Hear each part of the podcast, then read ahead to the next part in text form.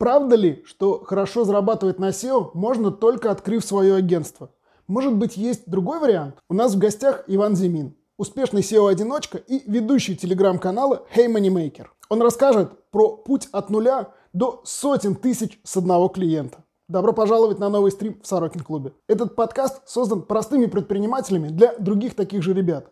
Мы обсуждаем то, что можно применить в своей жизни или бизнесе прямо сейчас. Будет интересно, погнали. Дорогие друзья, рад приветствовать вас на очередном стриме в нашем любимом клубе предпринимателей имени меня.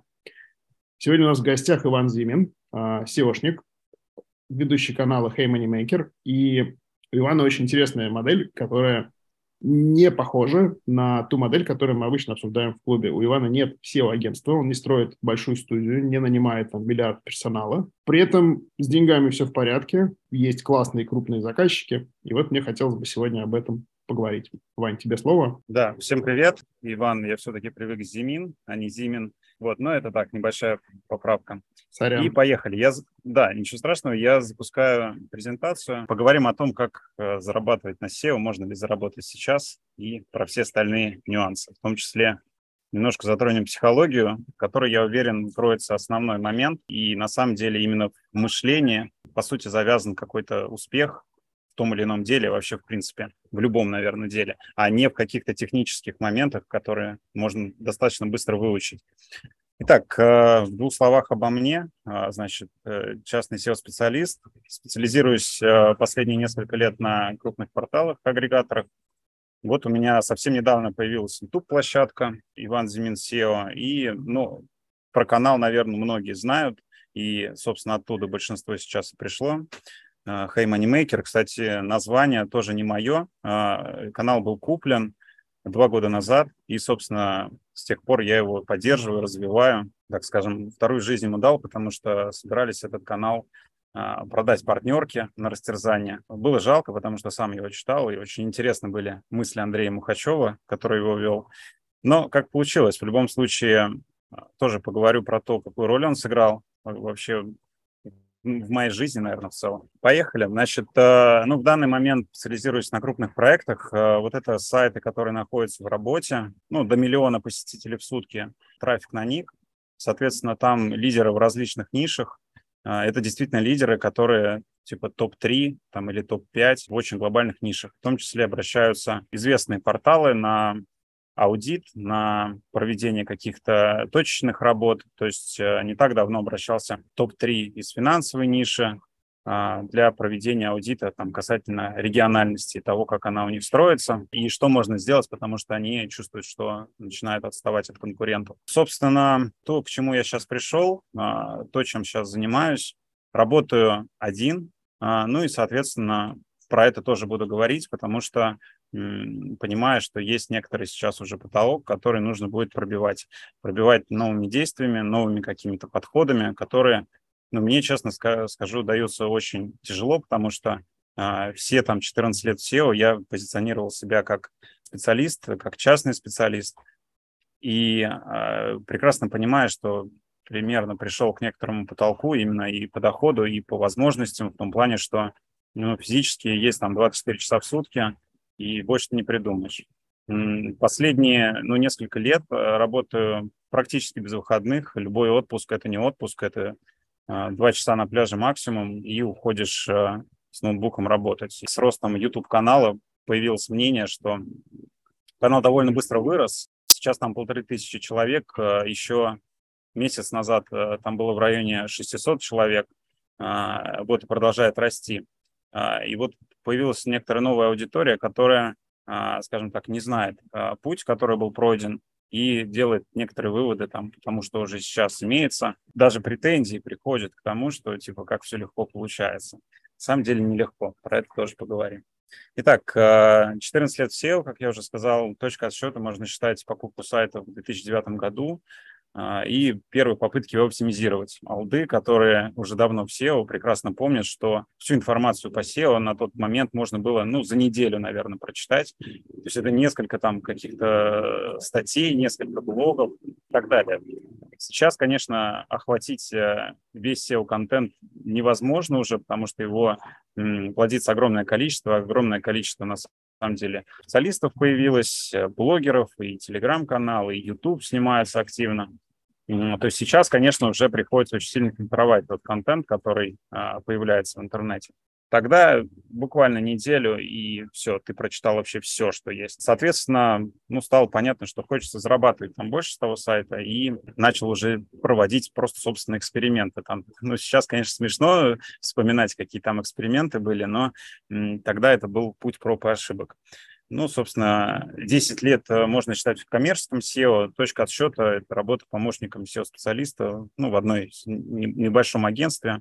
Нижнем Новгороде. Опять же, я не буду не называть ни, а, ни одно агентство, где я работал. Их а, за весь мой путь было семь, и я действительно очень долгое время, много времени потратил на то, чтобы поработать в разных агентствах. У меня всегда было такое некоторое, некоторое представление о том, что чем больше агентства, тем круче там процессы, тем э, круче там проекты и так далее. Но забегая там наперед, могу сказать, что это вообще не так. И на самом деле, чем крупнее агентство, SEO-агентство, тем более конвейерное там действие, тем меньше эффективность от этих действий. Все больше пытаются стандартизировать, регламентировать, шаблонизировать и так далее. В общем, пропадает э, некоторые, скажем так, творческое, творческие моменты из всего этого. Вследствие чего я в определенный момент просто разочаровался, э, ну, откровенно говоря, поработав в очень крупном агентстве Санкт-Петербурга, тоже не называя названий, просто увидел, что там ровно то же самое, что в агентствах небольших, а, просто больше масштаб, больше проектов, а, может быть, чек больше. А все процессы, они те же самые, и по большому счету есть некоторый маркетинг, который строится вокруг сильного специалиста, а, который представлен от этого агентства. Но на самом-то деле проектами занимаются джуны, либо джуны, джун middle, то есть э, люди, которые, по сути, умеют делать базовые только какие-то механики, это написать тексты, это оптимизировать title, там, description, то есть реально и закупить там ссылок на Google Links, причем не погружаясь э, в какие-то нюансы. Когда это стало понятно, что нет здесь никакого роста и нет здесь э, никаких перспектив, я не говорю, что это плохо. Есть огромное количество коллег, э, знакомых, которые чувствуют себя прекрасно, они на своем месте. То есть э, риск-реворд, про это мы тоже поговорим, у них минимальный, и им большего не надо. Соответственно, вот они получают свою зарплату, зарплата может э, дорасти до определенного потолка. По ощущениям, потолок для SEO-специалиста в найме это не очень он высокий, это порядка 120 тысяч примерно. То есть если как-то удачно устроитесь, это будет плюс-минус 150, то есть это уже, ну, то есть сеньор, это не то, что middle.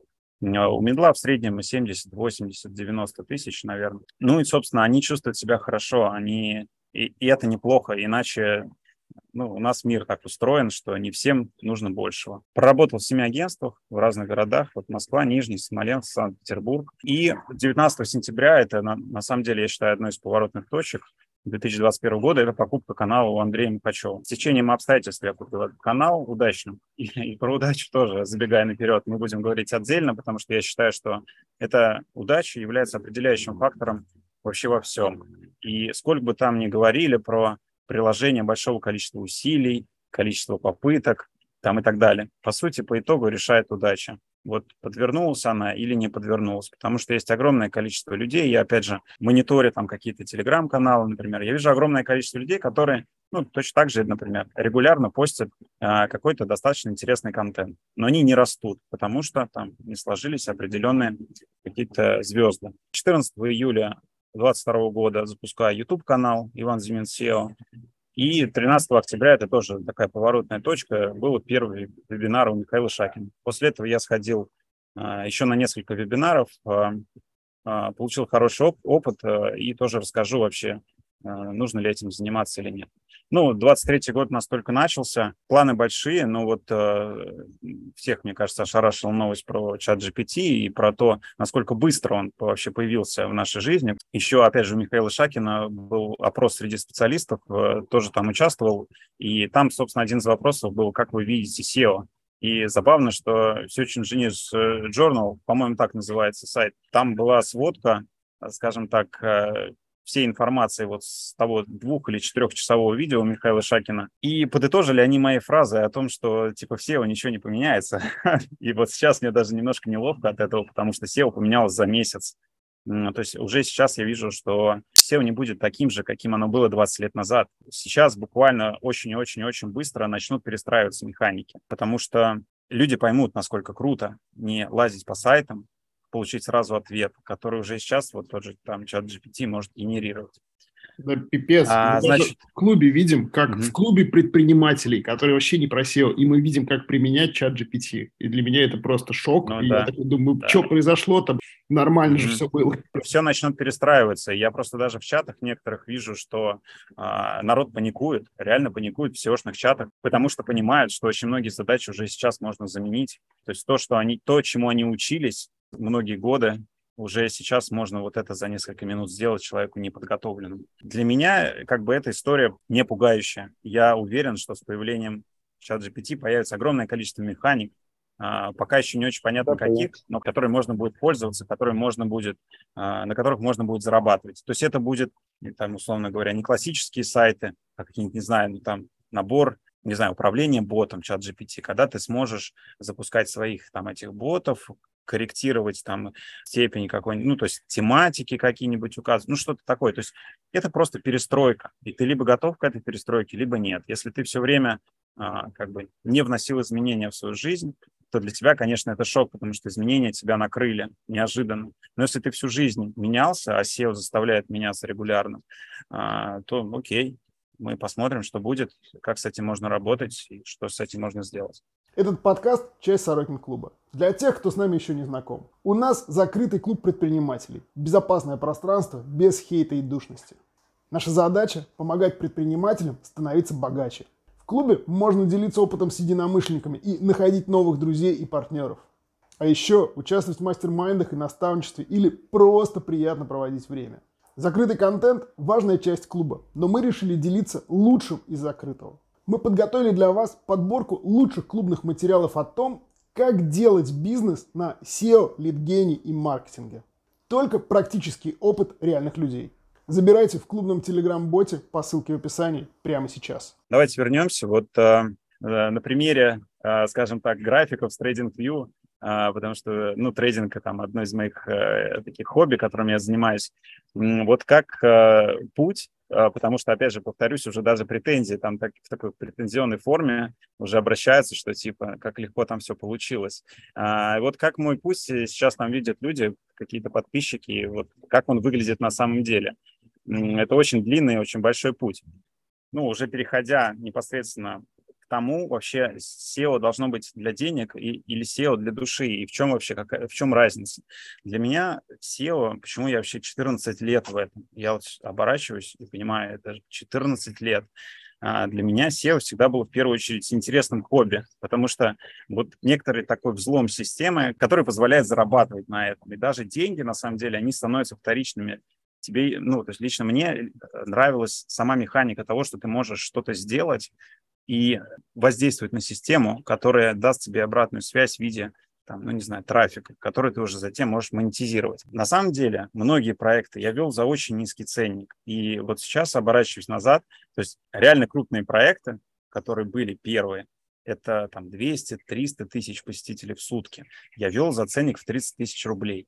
Так кого-нибудь спросить, вы вообще будете ну, браться за такие проекты, за такие деньги? Ни одна студия даже разговаривать не станет. Не то, что там а фрилансеры в том числе не будут связываться. Я в этом видел э, плюс в том, что я получаю опыт.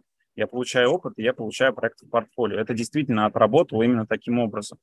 А, поэтому такой некоторый промежуточный вывод, ну, не всегда нужно рассматривать прибыль в моменте. Иногда нужно немножко посмотреть вперед и посмотреть, каким именно образом может сыграть вот это ваше действие сегодня на, на вас завтра. Еще один такой момент, что, ну, есть у меня такой некоторая доля перфекционизма, она касается много чего, в чем-то она на самом деле мешает, а, но в чем-то на самом деле оказывается очень полезной. И а, вот этот внутренний критик, он не позволяет делать плохо. И в том числе, а, наверное, благодаря этому получилось то, что получилось. Потому что на каждом слайде там, вебинара я перед подготовкой, скажем так, каждого слайда, а, слайда, я задаю себе вопрос, было бы про это интересно слушать. Если ответ нет, слайд удаляется. Перед каждым видео там, для YouTube я задаю вопрос, кому и в чем это может помочь. И вот таким вот образом я подхожу вообще к каждой задаче. И ну, деньги объективно всегда были всю мою жизнь, я вот так оборачиваюсь назад, понимаю, что они всегда были на втором плане. Всегда было просто интересно этим заниматься. И занимаюсь как бы именно теми задачами, которые мне интересны. Собственно, поэтому я недолго проработал, скажем так, не то, что недолго, я много проработал в студиях, но я работал в них, э, скажем, продолжительность работы в каждой студии была небольшая. Э, ровно поэтому, потому что задачи были для меня всегда скучными. Не хотелось тратить на это ни свою жизнь, ни свое время. Ну и главный критерий вообще при подходе к любой задаче, сделал ли я максимум со своей стороны. То есть даже, условно говоря, при подготовке презентации Алексей там сказал, «А, давай там вопросы все просто задаю в реал-тайме, пообщаемся. Вот. Но если будет презентация, будет круто. Ну, соответственно, здесь однозначно ответ, презентация должна быть, потому что это более структурированное, более понятное а, донесение как, каких-то своих мыслей, чтобы люди, которые здесь присутствовали, они а, не потеряли свое время. Этим, а, на самом деле, много, много кто грешит а, в погоне за просто за получением какого-то внимания, а, когда приходят на конференции, на вебинар и ну, доклады очень часто бывают водянистые. По поводу, а, собственно, денег и по поводу, скажем так, скуки в SEO. Я с этим сталкиваюсь регулярно а, в силу того, что, опять же, у меня очень многие коллеги поменяли сферу деятельности.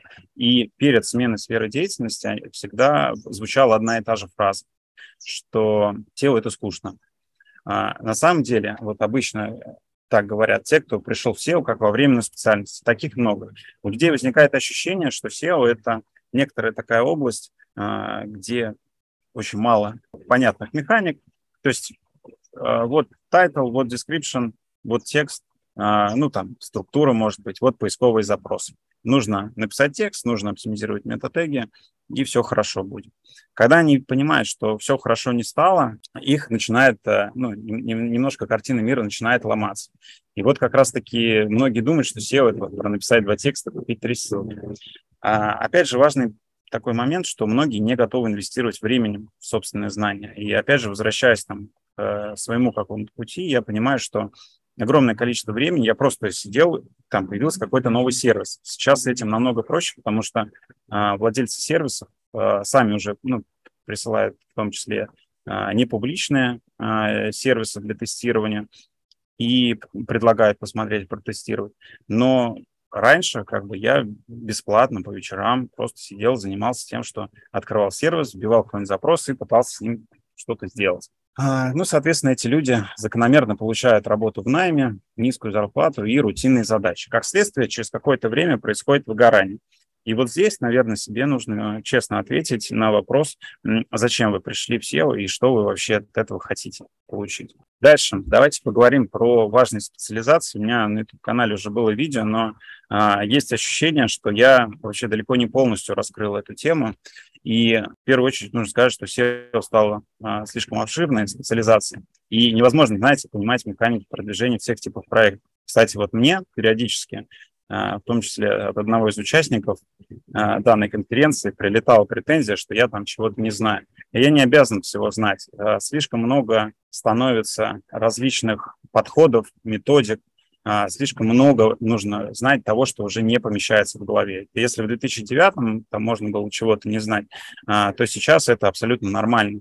Как раз специализация, когда вы специализируетесь на определенном, например, типе проектов, она и позволяет стать хорошим специалистом, который разбирается в определенных механиках, в определенных подходах. Большинство, на самом деле, считает, что чем универсальный специалист, тем он более востребован. На самом деле это не так, потому что вот в силу того, что механик стало огромное количество, то Соответственно, человек знает достаточно поверхностно, но про все. То есть как продвигать, например, там, интернет-магазин, как продвигать лендинги, как продвигать сайты услуг, как продвигать форумы и так далее.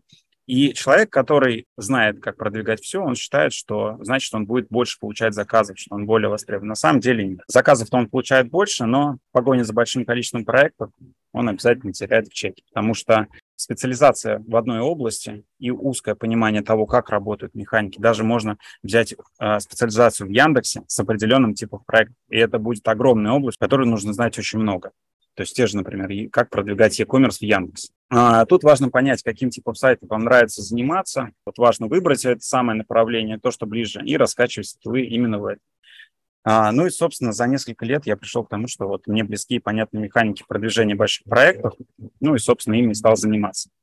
Есть э, очень классное видео, его можно найти по вот этому названию. А, в свое время оно прям просто переключило мне мозги, а, потому что человек очень доходчиво, намного более аргументированно, чем я сейчас несмотря на название, он рассказывает именно про специализацию, про то, что даже те там агентства, те все студии, которые пытаются говорить всем, что мы вообще работаем со всем типом проектов, у нас есть все специалисты под люб- любые задачи, а на самом деле они всегда проигрывают.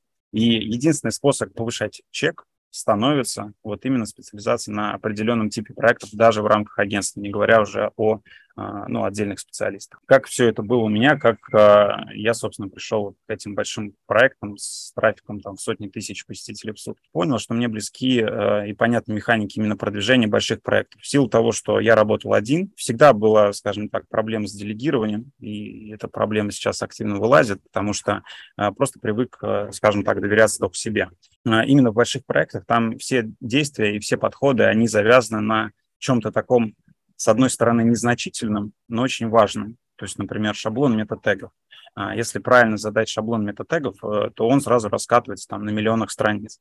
То есть тут не нужна команда специалистов для того, чтобы этим заниматься. Аналогичным образом, то есть там разработка структуры сайта, там, большого сайта, окей, но ты делаешь это сам, а потом эту структуру внедряют на сайт. Опять же, не нужна большая команда. То есть если мы не говорим а, про команду именно SEOшников, Понятно, что там тех специалисты, но чаще всего они на стороне клиентов есть, потому что большие сайты, их нужно как-то поддерживать. По стечению обстоятельств первый крупный сайт пришел э, случайно. Э, я как раз про роль удачи э, и говорил. И получил X3 по трафику за год. То есть сейчас это почти 1 миллион в сутки. После этого стал отказываться от небольших проектов, понимая, что это скучно, что это неинтересно, что они просто съедают время и не приносят ни удовольствия, ни денег. И как раз-таки в публичном пространстве начал активно рассказывать именно про стратегии продвижения больших проектов где-то. Ну, вот первый вебинар там у Михаила Шакина, опять же, у себя на канале и так далее. И после этого, ну, соответственно, стали приходить новые клиенты, которые уже понимали, что вот я специализируюсь именно на этом. Ну и вот, собственно, в рамках этого давайте поговорим про публичность и личный бренд. Выход в публичное поле – это всегда про ломание себя. Включается вот некоторый синдром самозванцев, и очень долгое время я с ним боролся, и, наверное, борюсь до сих пор. Звучит это следующим образом, что когда ты хочешь что-то разместить на YouTube-канале, в Telegram-канале, всегда возникает такой вопрос, блин, а вдруг это все знают, а вдруг э, я не прав в чем-то, а вдруг, там, а вдруг, а вдруг, а вдруг, и таких вопросов огромное количество. И был, на самом деле, такой некоторый страх осуждения того, что, ну, вот как раз-таки, а вдруг там я неправильно, на самом деле, рассуждаю, неправильно думаю, и тут публикуюсь там на огромный канал, там тысяча, две, три тысячи человек посмотрят на это. И, опять же, такой некоторый страх критики, что ты что-то делаешь неправильно. Именно из-за этого большую часть времени вел абсолютно анонимную деятельность, скрывал им фамилию, вся деятельность только под никами. Ну, и это давало некоторое внутреннее спокойствие, что если ты где-то ошибешься, там, или что-то неправильно скажешь э, и так далее, то как бы никто и не поймет, что это был ты. Но все начало меняться, когда пришла СВО 24 э, февраля 2022 года. Большая часть клиентов у меня отвалилась, э, которых я вел ну, это то есть порядка 80% клиентов просто в один момент сказали, что... То есть это были небольшие сайты, как раз-таки остались только большие сайты. И вот в тот момент я понял, что надо перестраивать работу. А, поскольку небольших сайтов было большое количество, то и просто порядка 80%. Переломным моментом стало сообщение от Андрея Буйлова, потому что я ему тогда написал и, и сказал, Андрей, так и так, такая ситуация, а, мы на тот момент уже общались, опять же, на фоне того, что у него достаточно известный канал, в том числе вот SEO без воды, сейчас порядка 7 тысяч подписчиков. А, и вот я ему написал, что, Андрей, так и так, вообще, что мне делать? Я, можно ли получать клиентов не с колл-центром? Потому что, опять же, работая там, в семи агентствах, я прекрасно видел, что все они работают по модели, что у них сидят вот этот колл-центр, девочки, которые там либо в холодную, либо в полутеплые какие-то звонки обзванивают и продают SEO. Такой подход мне совершенно не нравился. Очень хотелось, чтобы а, к тебе обращались люди, а, а не бегать за ними доказывая, что там, ты можешь сделать им, не знаю, хорошее SEO. Вот, и он мне ответил очень лаконично про то, что без колл-центра делается все просто. Без бренда тяжело. И вот после этого, на самом деле, произошел некоторый такой слом в мозгах в том, что все это время я действовал неправильно. Ну и вот, собственно, он как раз-таки пишет про стратегию Голубого океана, что когда ты пытаешься делать очередное, там, не знаю, агентство, или ты пытаешься искать клиентов, или ты выходишь на фриланс-сайты, где огромное количество там а, людей, которые ищут клиентов, которые откликаются на любой заказ. Благодаря этому происходит дикий демпинг, потому что заказчики прекрасно это понимают, что за их, даже за их заказ, за их бюджет все равно кто-то найдется. Получается, что ты либо без заказов остаешься, либо вынужден вот в этой дикой какой-то гонке, в этой бойне участвовать. И вот он тогда сказал, что если ты растишь свой бренд, больше нет никакой перегретости. люди приходят к тебе, а не просто там, я не знаю, ты их убеждаешь в том, что нужно поработать именно с тобой. Понял, что в тот момент, что терять больше на самом деле нечего, и шагнул в неизвестность. Вот зарегистрировал канал, это как раз 14 июля произошло. Помню, сделал тогда 18 дублей первого видео, которое есть сейчас на канале, а, залил, написал текст в телеграм-канал, вот отошел от компьютера. И на самом деле каково было мое удивление, когда всем вообще все равно. Может быть, пара комментариев была, типа, о, типа, что он наконец показал там лицо и что-то такое. То есть, ну, это тоже было, знаете, в таком нейтральном каком-то, нейтральном совершенно контексте, никакого там негатива и так далее. Ну и, соответственно, после этого начинаю снимать активное видео на YouTube-канале, поняв, что все, там, точка невозврата пройдена, назад уже пути нет. Снимаю, на самом деле, с огромным количеством дублей, потому что вот этот внутренний критик мне совершенно не, э, не позволял выкладывать, скажем так, плохо. Я прекрасно понимаю, что качество видео, многих видео, оно вообще далеко от какого-то студийного, но здесь у меня, опять же, внутренний критерий того, что я делаю максимум в тех условиях, которые мне доступны, с тем микрофоном, который у меня есть, с тем, там, с той камерой, которая у меня есть и так далее. Со временем я сам за собой начинаю замечать, что речь становится чище, я намного более ясно выражаю свои мысли. Количество дублей начинает сокращаться, и все больше видео я записываю с первого раза. До сих пор, вот, кстати, я, есть моменты, когда я перезаписываю видео, но чаще всего это связано с тем, что во время записи видео я вдруг понимаю, что на самом-то деле э, механика может быть лучше, более оптимальной, и зачем тогда рассказывать про неоптимальные вещи, когда можно сделать лучше, быстрее и там, так далее. И просто ну, останавливаю, удаляю и до сих пор перезаписываю. Хотя вот тоже общаюсь с Андреем Буйловым, он мне это говорит, типа, паузу ставишь, там, отрезаешь и продолжаешь с того места, а потом просто монтируешь. Я все-таки пишу, ну, пишу одним дублем и как будто бы вижу в этом ценность, что именно донести свою мысль с первого раза, и это как раз-таки очень сильно раскачивает вот это умение доносить мысль не сбиваюсь. Благодаря Алексею Сорокину, который организовал всю эту движуху, соглашаясь на все вебинары, до сих пор висит у меня в голове его цитата из телеграм-канала, насколько я помню. Он тогда сказал, что самое важное – это касание с аудиторией и количество касаний с этой аудиторией, что чем больше вы где-то там появляетесь, где-то там мелькаете, тем лучше. И что покупка, она никогда не происходит с первого раза, что вас где-то видели и тут же купили. И вот это прям у меня село в голове, вот этот момент. И, соответственно, когда начали приходить там некоторые какие-то предложения о проведении вебинаров, в том числе и этот, да, то есть я соглашаюсь всегда, удобно мне, неудобно, есть интересная тема, нет интересной темы, значит, если нет интересной темы, значит, ее надо придумать и так далее. И такой подход начинает работать в том, что как, как, будто бы появляется больше там, какой-то узнаваемости. После этого начинают связываться владельцы сервисов. Я был очень рад, что не, не так давно со мной, на меня вышли ребята из Кейсо, которых на, на самом деле я давненько уже жду, потому что а, их сервисом пользуюсь просто ежедневно. Ну и всегда рекламировал, ну даже не то, что рекламировал, просто объективно нет аналогов к сервису. Я практически в каждом видео, в каждом посте рассказываю, что да, нужен кейсо и что без него вообще никак. А тут они выходят и делают определенное там предложение по сотрудничеству. Соответственно, появляются запросы на продвижение сайтов, аудит консультации. Ну и, собственно, так ли все просто, как это рассказывается? Вот подозреваю, что на самом деле нет. Потому что очень длительное время я аккумулировал опыт, нигде там не делился там, какими-то чатами, еще где-то. А, было огромное количество практики, проб, ошибок. Как я говорил, брался за проекты с очень низким ценником, просто потому что мне этот проект, например, был интересен. И я понимал, что аналогичные проекты в этой нише могут платить там, хорошо. Опять же, постоянный интерес к новым инструментам, возможностям, которые э, они открывают. То есть это постоянное тестирование новых сервисов, где-то что-то увидел.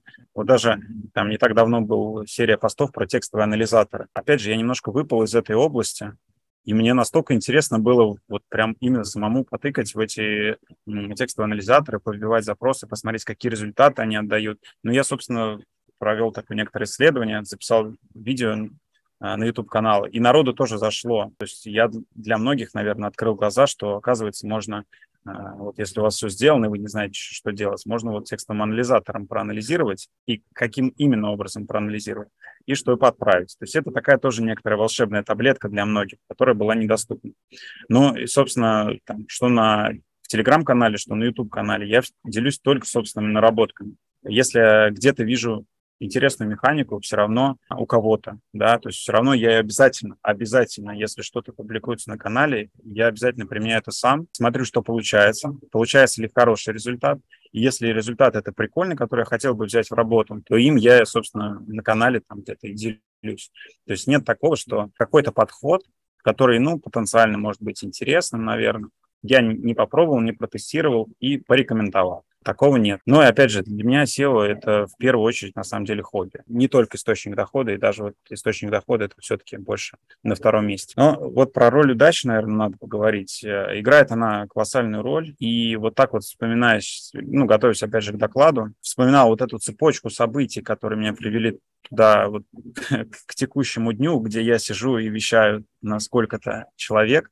А, вот если бы не сайты Douglas CMS, опять же, Алды, наверное, помнит, был очень известный товарищ Биг Дуглас, и вот я тогда участвовал, успел купить его там CMS, а он же продавал пачками и очень ограниченным количеством лиц, чтобы там те, кто не в курсе, э, был такой известный товарищ, который, я понимаю, что сам он был кру- крутой маркетолог, понимал и вообще и до сих пор понимает, как будет работать что-то в будущем. То есть он так смотрит не в настоящем, он не про настоящее, он про будущее. Опять же, есть некоторые контакты, которые, которые скажем позволяют знать, там, что с ним сейчас происходит. Так вот, э, если бы я там не попал в эту тусовку с Douglas CMS сайтом, то не познакомился бы с одним из участников. И вот если бы не знакомство с ним, то именно через него была произведена покупка вот этого канала в Телеграме. То есть это, причем абсолютно случайно было. Он мне пишет, типа, привет, э, вот канал мне предлагают, а тебе не нужен? Мне, типа, не нужен. Вот. Я говорю, давай. Я, причем даже не знал, что именно я с ним буду делать, но было страшно интересно. Если бы не купил канал в Telegram, ну, так бы не пытался, собственно, куда-то выходить э, в публичное пространство. И таких, если бы их огромное количество, и, ну, как бы приходит понимание, у меня такие достаточно длительные размышления на этот счет были. В какой-то момент я убедился в том, что решающую роль вообще в нашей жизни играет именно удача. То есть какое-то стечение обстоятельств. Но к этой удаче нужно быть готовым. И вот как раз-таки десятилетний, там, условно говоря, опыт, он позволил подготовиться, скажем так, к какому-то удачному стечению обстоятельств. Есть очень классное видео а, от Вердайдер, я очень рекомендую его посмотреть, а, название там должно быть видно. 11 минут всего про роль удачи а, в нашей жизни, и оно как раз-таки по, по полочкам с научной точки зрения раскладывает а, какие-то моменты и объясняет, почему. Там очень есть классный пример того, что хоккеисты, которые родились в начале года, в январе да, то есть люди, которые родились в январе и люди, которые родились в декабре, они, попадая в детстве в хоккейную команду, одни уже на год старше, чем другие, хотя являются людьми, рожденными в один и тот же год. И именно вот эта разница всего лишь там в несколько месяцев на ранних этапах позволяет им отрываться в недостижимое какое-то, уходить далеко вперед. Просто сам факт того, что они родились на несколько месяцев раньше но там в 5-7 лет это критическое значение имеет. Ну и хочется поговорить про риск-реворд. Э, в какой-то момент, э, тоже, наверное, это было больше в феврале, такое пришло осознание, что рост доходов, он всегда связан с э, повышением ставок. То есть, иными словами, там рост ответственности риска, который вы берете там на себя. И если рассматривать там три таких глобальных подхода, когда наемный сотрудник, например, он рискует только временем, он не рискует больше ничем, ни деньгами, ничем. Только все, что у него есть, это время, которое он может, например, отдать работодателю и, э, не знаю, не получить зарплату. Вот максимум, что у него может произойти. Фрилансер рискует временем и возможностью остаться без существенного дохода. То есть, когда, например, все, вот, то есть, как я, да, когда большая часть клиентов там отвалилась. И предприниматель, на самом деле, у него самые большие риски. Он рискует временем и возможностью уйти в минус по доходам. То есть не то, чтобы потерять какой-то доход, уйти в минус именно потому, что он еще что-то вкладывал, но с готовностью брать на себя риск и повышается как раз таки доход. И это прям вот железное правило, которое я прекрасно вижу, как работает. Если вы вдруг чувствуете, что есть некоторый стеклянный потолок по доходам, по развитию, подумайте, берете ли вы на себя какую-то ответственность и берете ли вы на себя риски. и в чем эти риски заключаются. А, потому что иногда могут быть такие некоторые мнимые риски. Наверное, это все а, вот по основной части. Спасибо. Было очень интересно тебя слушать. Да, спасибо за теплые слова про касание. На самом деле, я где только это не говорил, и вот вся моя деятельность Дошло. ожидает. Дошло. Супер. До целевой аудитории. Переходим к вопросам. Во-первых, у меня есть Давай, да. некоторые дополнения к тебе про удачу. Вот я это вижу, mm-hmm. и многие, мне кажется, этого недооценивают. Ты говоришь, что некоторые события случайные, ну и, безусловно, они случайные, я прям уверен, что удача решает. Но штука в том, что ты говоришь «да» каким-то возможностям. Там вписаться в Douglas CMS, там, по-моему, 1150 это стоило, а это было 10 лет назад. 150 тысяч 10 лет назад, это, ну, прям приличные деньги. Это было ты очень такой, много. Да, ты такой, окей, 150 я трачу. Не знаю, вот вебинар, ты говоришь, я принимаю приглашение на вебинар, а многие не принимают, говорят, нет, времени нет, извините, рассказывать не будем. Или еще, например, вот мы даже приезжали с клубом в Нижний и устраивали нижегородскую встречу. Ты вообще не знаешь э, ребят, и такой, да, встреча, класс, я приду. Еще там товарищ с собой притащил. Вот, э, мне кажется, в этом важно. Это, знаешь, есть такая анекдот такой, что еврей просит у Бога много денег, и Бог такой говорит, ну ты хоть лотерейный билетик-то купи, вот ты ну, покупаешь. Да, да. И это, и это а, отличает тебя от очень многих, которые просто сидят, и такие, и ждут чего-то. Вот ты когда сидишь пассивно и ждешь чего-то, так не работает. А когда ты жопу отрываешь и соглашаешься на какие-то возможности, тогда начинает происходить магия. Теперь mm, переходим... Согласен, да. Давай я тоже прокомментирую немножко. Просто тут такой момент, что есть огромное количество людей, которые тоже говорят «да», которые очень много работают, которые очень много прикладывают усилий, но, по сути, мы всегда видим только тех, у кого получилось и мы совершенно не видим тех, у кого не получилось. Понятно, что вот такая позиция, такая проактивная, она дает некоторые плоды, что да, больше каких-то касаний, больше где-то каких-то возможностей, но все равно это повышает шансы. Но в итоге, то есть я знаю огромное количество людей, там, которые кратно больше, там, условно говоря, зарабатывают, приложив меньшее количество усилий. И просто потому что, ну и там дальше уже можно рассуждать, почему. Стопудово работает. Ну ладно, да. Тут вообще нет никаких вопросов и сомнений. А, но чтобы удачно начала работать, нужно начать да. покупать лотерейные да. билетики. Без этого она Это точно, точно не сработает. То есть, типа, это знаешь, как ты э, не, не будешь обладать классным телом, если ты не ходишь, типа, в спортзал у тебя нет вариантов, Все так. к сожалению. При этом, если ты ходишь в спортзал, не факт, что ты будешь обладать классным телом, да. но да. без этого точно нет. У каждого предпринимателя должен быть расчетный счет. Кому-то важно, чтобы было удобное, классное приложение для управления. Кому-то нужна человеческая техподдержка в режиме 24 на 7 без надоевших чат-ботов. Кому-то бесплатная проверка контрагентов или бесплатная бухгалтерия. Кто-то хочет выводить 700 тысяч на карту физлица без дополнительных комиссий, а кому-то важен хороший процент на остаток на счете. А еще многие мечтают о человеческом финмониторинге, чтобы в случае возникновения вопросов можно было объяснить суть своих операций просто по видеозвонку. Ну и, конечно же, новичкам нужен бесплатный тариф. Все это есть у наших партнеров Бланк Банка. Ребята буквально переизобретают банк для бизнеса. Подробности о Бланке по ссылке в описании. Там же реальные отзывы наших одноклубников. По промокоду Сорокин вы получите 3 месяца крутого тарифа бесплатно. Узнайте больше прямо сейчас. Ссылка ждет вас в описании. Я с удовольствием слушал твои э, рассказы про YouTube. У нас недавно был Андрей Буйлов, и мы делали стрим о том, как зарабатывать на видео для бизнеса, как делать там шорты и так далее, как вообще делать видео для продаж и ну, что можно издать через видео. И после этого стрима мы сделали чатик, где делимся опытом, раскопками про свое видео для бизнеса. Я тебе пришлю ссылку, если интересно, добавляйся. А ребята, кто будет нас смотреть, пожалуйста, приходите в клуб, у нас есть такой классный чатик. И еще одна штука про делегирование. Ну, во-первых, у нас есть классные стримы про делегирование. Я думаю, ты про них слышал. Если ты про них не слышал, то я тебе пришлю ссылочки.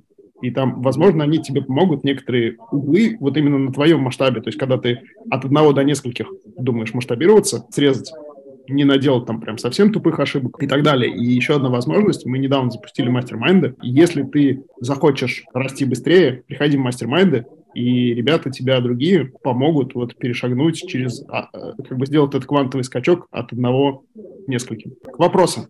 Почему ты не делаешь агентство до сих пор? То есть ты к этому пришел, но все равно с какой-то, э, с какой-то своей стороны. Расскажи подробнее об этом, пожалуйста. Да, на самом деле у меня есть некоторые такие внутренние больше блоки по поводу того, что по поводу агентств. В силу того, что я там работал, прекрасно знаю, как происходят процессы в этих самых агентствах. Вот эти подходы, то есть я про то, что SEO — это про творчество. То есть реально, когда приходит к тебе клиент, приходит сайт, и к нему относишься не как к воспроизведению каких-то понятных механик, а как к абсолютно чему-то новому, что ты изучаешь, что ты, во что ты погружаешься и что ты ему предлагаешь. И здесь очень хочется получить такую аналогию, как с врачами. Молодой врач, он действует по тому, как его обучили.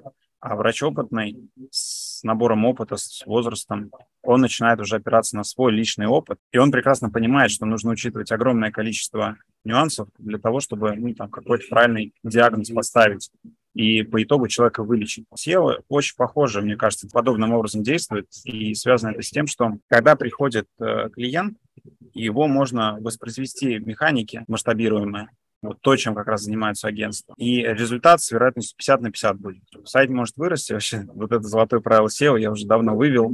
Э, и угораем там иногда в каких-то чатах по поводу него, что можно с сайтом что-то делать, можно не делать. 50% запросов растет, 50% падает. И вот как раз э, история агентства, она очень часто про это. И кейсы, в том числе у агентства, они про это что Смотрите, вот у агентств очень часто есть, например, до сотни клиентов, но количество кейсов, которые есть у них в портфолио, это 3, 5, 7 сайтов.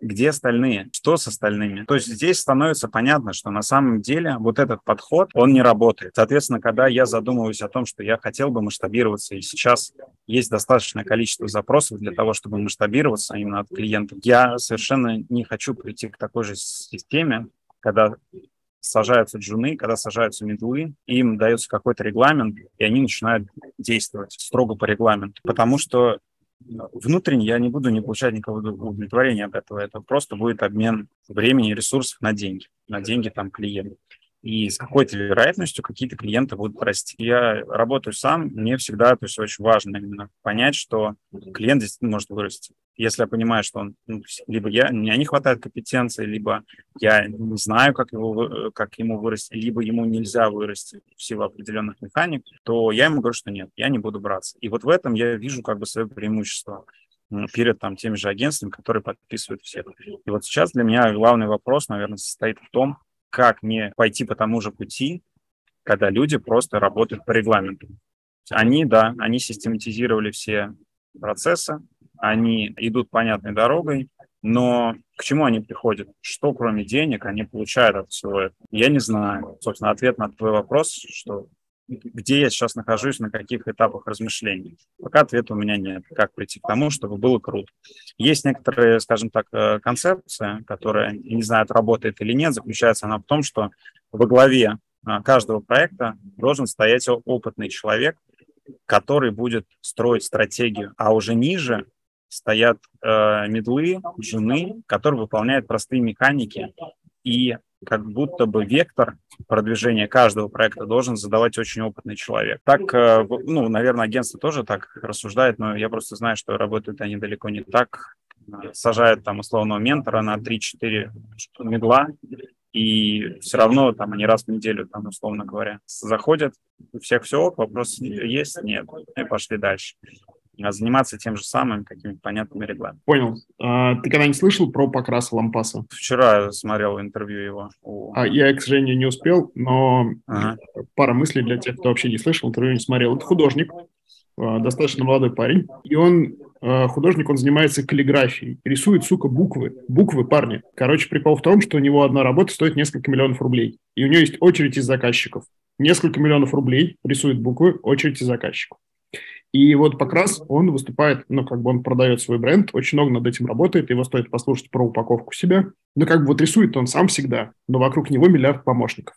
То есть ему там помогают с одной частью процесса, со второй, с третьей, там целая съемочная группа снимает его проекты и так далее. И, может быть, Иван для себя это такой путь, вот, а, как бы собрать вокруг себя кучу помощников, которые будут отвечать за разные mm-hmm. процессы, а самому быть мозгами, чтобы, типа, вот здесь ты говоришь, стопудово сработает. Вот это как врач. А, какой-то крутой врач, там, доктор наук, он же не берет сам анализы, а он смотрит результат там других людей, или он там сам таблетки пациентам не разносит. Я вот примерно к этой модели и прихожу, и как раз ее озвучил, что в главе где-то должен стоять человек, который понимает, что делать, и видит стратегию, а ниже уже отдает некоторые задачи процессуальные. А какие ты для себя видишь перспективы в SEO? Куда ты хочешь прийти? Или пока у тебя вот нету точной стратегии и понятного пути? Цель-то какая? Цель, ну, опять же, слишком далеко я не планирую, но есть ближайшая цель на, условно говоря, вот как раз-таки команду. Все-таки очень хочется построить команду, потому что я понимаю, что хочется помочь там и одним, и другим, и вот приходит такой классный проект на продвижение, и другой проект. Я понимаю, что меня не хватает на все это. И хочется выстроить классную команду, в которой я был бы уверен, такая маленькая семья, наверное. 3-4 человека, которая может э, уже работать там, ну, условно говоря, не с, там, с четырьмя проектами, а которая может работать, например, 15 проектов. И это было бы уже круто. И причем там, условно говоря, по, по 12 там, из 15 мы можем еще классный, классный портфолио показывать. А реально ли это? Да, реально. Потому что, опять же, не беру проекты, в которых не вижу потенциала. Отлично. Мне нравится твой подход, когда не планируем слишком далеко, ну, потому что в этом зачастую смысла нет. А как ты вообще считаешь, вот, перспективна ли твоя модель для новичков? Можно ли новому чуваку залететь в работу с достаточно крупными сайтами или не с достаточно крупными сайтами, но хотя бы с большими чеками? И с чего начать вот совсем новичку? Какой путь, на твой взгляд, оптимален, чтобы вот в такую модель заработка залететь? Потому что ты сейчас выглядишь как мечта. Ты сидишь в Таиланде, у тебя тепло, у тебя все нормально с деньгами. Да, ты много работаешь, но как бы окей, многие готовы. Сложно вот сказать, потому что, опять же, возвращаясь к роли удачи, что была стечение обстоятельств, которое меня привела. Что бы делал я, если бы с абсолютного нуля стартовал? Не знаю. Вот сейчас, кстати, этот чат GPT пришел. Понятно, что завтра мы все еще будем делать, заниматься тем же самым, чем занимались год назад. Тут слишком много как будто неизвестности становится. И, ну, если даже, если предположить, что в ближайшие там сколько-то лет ничего не поменяется. Э, я, кстати, писал, по-моему, где-то то ли на YouTube-канале, то ли в телеге, что первым делом я бы пошел бы джуном в инхаус крупный проект. Еще буквально год назад куча крупных компаний, такие как Озон, Яндекс, там, Сбер и так далее, они искали SEOшников, хедов SEO, а, джунов, помощников, медлов а, себе в команду. И это очень крутой, э, скажем так, крутой и быстрый старт прикоснуться к большому трафику. То есть вы попадаете в команду, и вы смотрите, как работают другие уже прикасаясь к этому, вы будете расти очень быстро. А, потому что многие идут, например, в агентство, для того, чтобы получить касание с большим количеством небольших сайтов. Все-таки я бы рекомендовал получить какой-то минимальный опыт для прохождения в инхаус и сразу же идти инхаус и расти там. А потом, если будут какие-то успехи, если начнут, начнете понимать, как это работает, какие действия дают результаты, какие не дают, то ну, дальше уже можно как раз-таки все равно в любом случае какой-то личный бренд двигаться, потому что без него я понял, что это ну просто мертвяк. Ну то есть никаких телодвижений, никаких действий, ни, про вас просто не знаю. Вы можете быть сколь угодно крутым специалистом, но если вы себя не продаете, в том числе под продажи, я имею в виду трансляцию своей какой-то экспертизы, каких-то знаний, то про вас так никто не узнает. Вот. И будет очень сложно конкурировать. Поэтому сначала в любом случае набираться опыта, лучше сразу с большими проектами. Дальше а, ходить по вебинарам самый простой способ. Даже не телеграм-канал, сейчас с телеграм-каналом достаточно сложно, в силу того, что уже аудитория осела. Я просто вижу даже по телеграм-каналам каких-то коллег, которые давно уже ведут, у них у всех плюс-минус даже по порядку сотни. То есть одни и те же значения в течение длительного времени. То есть народ не уходит и не приходит, если целенаправленно не рекламируется канал. Новым каналом тяжело, конечно, будет, и доступ как, как бы к охватам вы не получите. Наверное, самое простое — пойти на вебинары и рассказывать. И если вы действительно обладаете какими-то знаниями, какую-то экспертность получили, то это работает. А есть ли смысл начинать развитие личного бренда в SEO в то время, когда еще мало опыта, например, меньше года? Я бы не стал я бы не стал, потому что а, это чувствуется, это читается. А, даже, условно говоря, ну, придете вы там на вебинар куда-то, а это рано или поздно случится, если вы ну, начнете как бы в публичность выходить, то просто сядете на вопросах, которые вам зададут, а, и, например, у того же Михаила Шакина, у него огромное количество вопросов от хороших специалистов задается. И там действительно, если вы не знаете, как это делать, вы не сможете ответить. То есть это такое хард уровень собеседования, когда не один человек спрашивает, который может быть далек от SEO, а спрашивает несколько людей. Ну вот один вопрос толком не ответите, внятно ничего не ответите, на другой, станет понятно, что а опыта-то и нет, а, собственно, зачем вас слушать и время тратить. Ну, мое мнение другое. С точки зрения бизнеса я бы прям сразу херачил. Ну, не знаю, а есть примеры-то такие?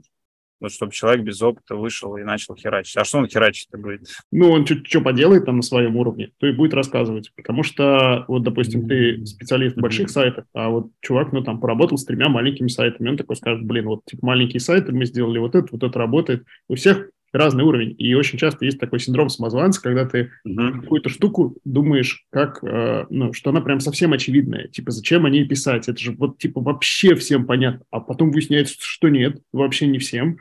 И еще такой принцип у нас, мы сейчас начали в клубе, переходим на новый уровень, и мы начали строить нормальный процесс, писать регламенты. Ну вот, типа, регламенты пишутся для дебилов. То есть представь, что перед тобой дебил со справкой от доктора, и ему нужно прям понять, что ты от него хочешь. И вот тогда они нормально работают.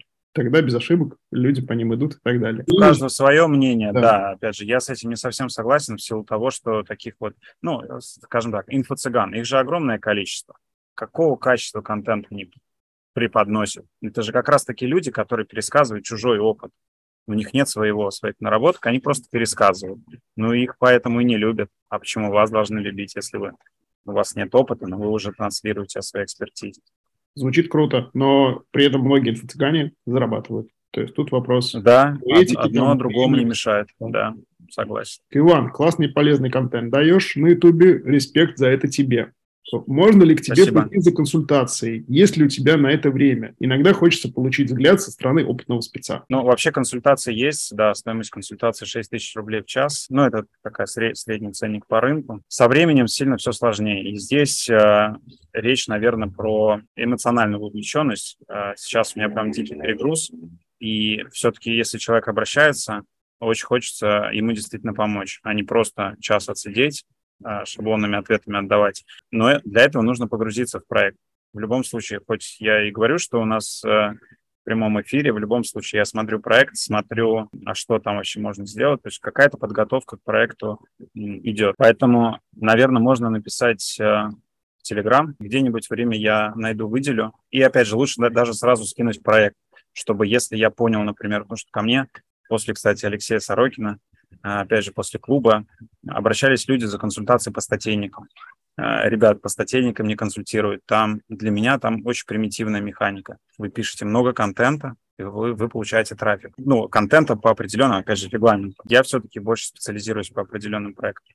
Поэтому можно прислать э, сайт, я посмотрю, скажу, если что мне сказать по нему, если что, ну, мы где-то запланируем. Иван, mm-hmm. скажи, пожалуйста, почему ты говоришь о своем развитии как специалистов SEO только для чужих проектов. Неужели создание mm-hmm. и развитие своих коммерческих проектов, используя такой колоссальный опыт и знания, менее перспективно и менее прибыльно? Очень хороший вопрос. Я сам его себе очень часто задаю. То есть э, я вижу, какие результаты я могу дать клиентам. Какая-то есть, э, опять же, это про вопрос мышления и про вопрос э, именно работы с головой том плане, что как будто бы, когда проект не мой, и это, кстати, очень прослеживается, такой момент, что, я не знаю, есть ли тут люди, которые ставят ставки, а, есть фильм по ставкам очень классный, где был аналитик, который советовал другим, что им нужно сделать, а, на кого поставить, и все его ставки заходили, не помню название, но как только он начал ставить сам, он просто ушел в дикие минуса. И вот что-то похожее, наверное, происходит у меня, потому что когда есть э, другой клиент, э, ну, другой сайт, я очень легко говорю про радикальные действия. Вот здесь надо удалить, вот здесь нужно 301 редиректа, вот здесь. Все это просто с холодной головой объективное восприятие. Если человек начинает говорить о том, что мне вот э, кажется, что это опасно, может быть. Я говорю, мы или так работаем, или не работаем никак. И это дает результат. Э, я, разумеется, запускал свои сайты, свои проекты, и это тут же скатывается в какой-то там дикий перфекционизм. Я как будто начинаю бояться то, что я рекомендую другим делать, как будто я начинаю бояться применять у себя, как будто я здесь уже по-другому начинаю оценивать риски, и все. И на этом модель рушится. Я в какой-то момент сдался и, и понял, что я лучше буду помогать людям, потому что это работает, это действительно не там, цыганство, вижу результаты чем мучить себя. Но, может быть, когда-то приду к своим проектам. Плюс 500 тебе, потому что вот ты когда про свое всегда очкуешь. Это у нас было mm-hmm. э, да. такой классный случай. Мы катались по Питеру с Чебуром, в то время владельцем Кейсо, Дмитрий Чарабаев который сейчас развивает проект МПСТАТ с многим знакомый. Вот. И обсуждали повышение цен, и я ссал, и говорю, типа, Диман, мы вот планируем цены повысить в августе на 7% на бирже. Он такой, блин, и что, вот вы типа ради 7% будете беспокоить людей? Я подумал такой, слушай, говорю, и правда, что ради 7% беспокоить? Повысим на 20. Все равно как бы все будут негативить, а так хоть типа, ну, 20 лучше, чем 7. Он прям вот мы едем, и это разговор. Следующий вопрос, а почему в августе, почему не сейчас? И я такой, слушай, да вообще я не знаю, почему не сейчас. С понедельника повышаем. В общем, мы цены повысили, у нас все в порядке. Хотя я собирался месяца два или три, короче, это сделать. Я прям ссал. Вот. А потом его говорю, а что на кисе, когда цены вырастут? ну, вот он так и не повысил до, продажи проекта в итоге цены. Вот. Модеско повысил. Да. да. Есть классный комментарий в чате, что Джун может рассказать свой опыт и свои факапы. Чужой опыт всегда интересен, и факапы ценнее, что на них можно учиться. И это классно. У нас в клубе, например, тоже мы делали конкурс факапов и рассказывали там, кто куда посливал денег. Мы, например, посливали там 2 700 на сервис автоворонок с нулем выручки. Еще у нас один чувак слил миллион на маркетплейсы и так далее. И это реально интересно читать. Например, еще наш общий знакомый Макс Факин очень тоже классно про свои факапы пишет. Очень интересно. Иван, угу. спасибо, что пришел. Спасибо, что поделился. Стрим был очень контентный и очень классный. Я думаю, что многие захотят проследовать по твоему пути. Спасибо. Спасибо. Спасибо за внимание.